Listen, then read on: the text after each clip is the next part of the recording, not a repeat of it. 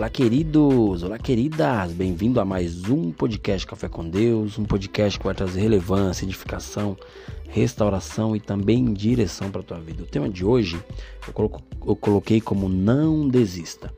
Queridos e queridas, muitas pessoas deixam de alcançar seus objetivos não porque fracassam, mas sim porque desistem.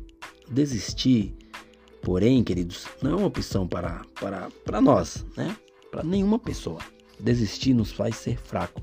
Uma mulher chamada Ana, cuja história dela né, é descrita em 1 Samuel capítulo 1, que diz que o Senhor havia cerrado a sua madre, mas ela começou a orar e a pedir insistentemente por um filho até que Deus atendeu o seu pedido, ou seja, ela não desistiu, ela clamou, ela orou, ela buscou. E assim na nossa vida nós precisamos buscar, clamar, chamar, bater, porque a porta vai se abrir. Não desista de gerar o seu Samuel. É necessário ter atitude, aquela atitude de Ana, para dar a luz ao impossível. Talvez você se sinta tentado a desistir, tentada a desistir, porque já pensou né, e tentou muitas vezes, mas nada deu certo. Quando isso aconteceu, nossa tendência, quando isso acontece, nossa tendência é desistir.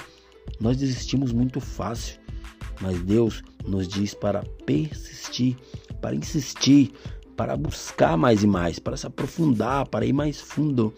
Imagine, queridos e queridas, Jesus na, na, na, na vida dolorosa, com as pessoas chicoteando as suas costas, cuspindo na sua cara, xingando ele. E se ele tivesse desistido? Ele não fez, né? Como resultado, você está aqui, eu estou aqui. Siga o exemplo dele, não desista.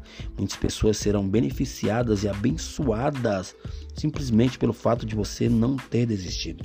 Você já está quase perto, você está próximo do final, aproximando da linha de chegada. Portanto, creia que logo você poderá ser premiado ou premiada. Insista, persista, e jamais desista.